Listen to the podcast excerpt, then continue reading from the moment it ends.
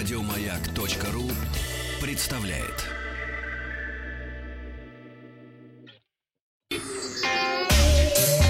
Страна транзистория. Добрый день. Новости высоких технологий. Вчера я спросил, стали бы вы смотреть спектакли, показанные в игре Майнкрафт. Желающих экспериментировать оказалось немного. Подавляющее большинство проголосовавших дождутся открытия настоящих театров. К новостям. Oppo представила третий смартфон за последние несколько недель – Oppo A72, который по сути является старшим братом недавно показанного A52. Смартфон с дисплеем 6,5 дюймов с разрешением Full HD+, занимает 90,5% площади передней поверхности устройства. В смартфоне предусмотрена функция защиты зрения, сертифицированной компанией TÜV Rheinland, значительно снижающая нагрузку на глаза. Селфи-камера А72 на 16 мегапикселей с поддержкой искусственного интеллекта. В основной камере главный сенсор на 48 мегапикселей, также есть ультраширокий модуль 8 мегапикселей, сенсор глубины и портретный объектив. Режим ночной съемки Ultra Night Mode 2.0 в паре со светосильной оптикой основного модуля позволяет делать качественные ночные снимки. Аккумулятор емкостью 5000 мАч, процессор Snapdragon 665, 4 ГБ оперативной и 128 встроенной памяти. Смартфон поставляется с операционной системой Android 10 и фирменной оболочкой Color OS 7.1. В России Oppo A72 выйдет в трех цветах – фиолетовом, черном и белом. Продажи смартфона начнутся 19 июня, ориентировочная цена 23 тысячи рублей. Издание 91 Mobiles опубликовало результаты исследования, которое показало, какие смартфоны предпочитают мужчины, а какие женщины. Выяснилось, что мужчины чаще покупают смартфоны таких производителей, как Xiaomi и Realme, тогда как женщины предпочитают Samsung и Oppo.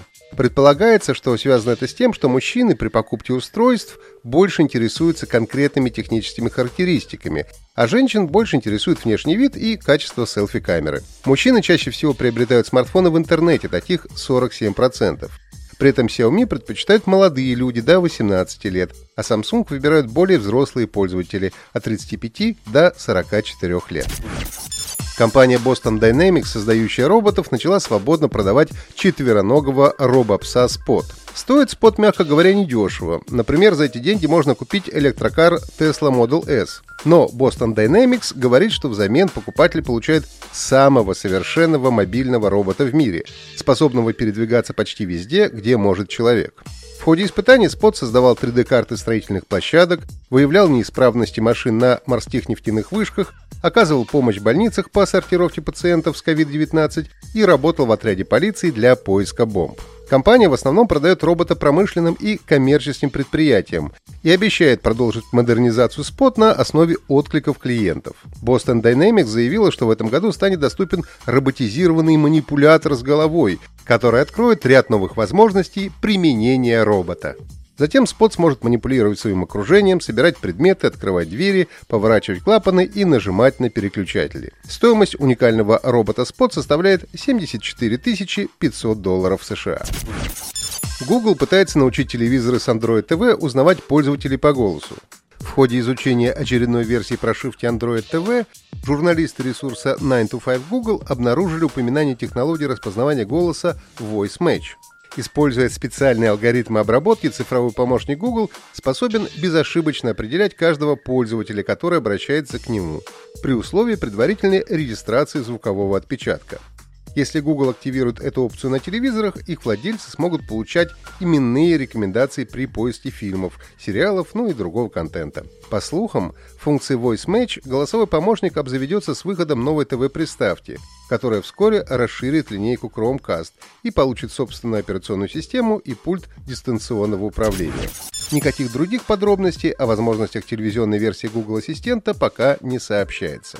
Опрос ВКонтакте. Нужно ли телевизору голосовое управление? Да или нет? В цифровом сервисе GOG.com стартовала необычная акция. Магазин бесплатно раздает The Witcher 3 Wild Hunt тем пользователям, которые купили игру на другой платформе. Чтобы принять участие в акции, пользователям необходимо загрузить приложение GOG Galaxy 2.0 и подключить к нему платформу, на которой вы приобрели игру «Ведьмак 3. Дикая охота». После этого остается нажать на баннер, расположенный на главной странице, и получить копию третьего Ведьмака в gog.com. Акция продлится до 23 июня до 14.00 по московскому времени. Правда, не очень понятно, зачем получать игру, если она у вас и так уже есть.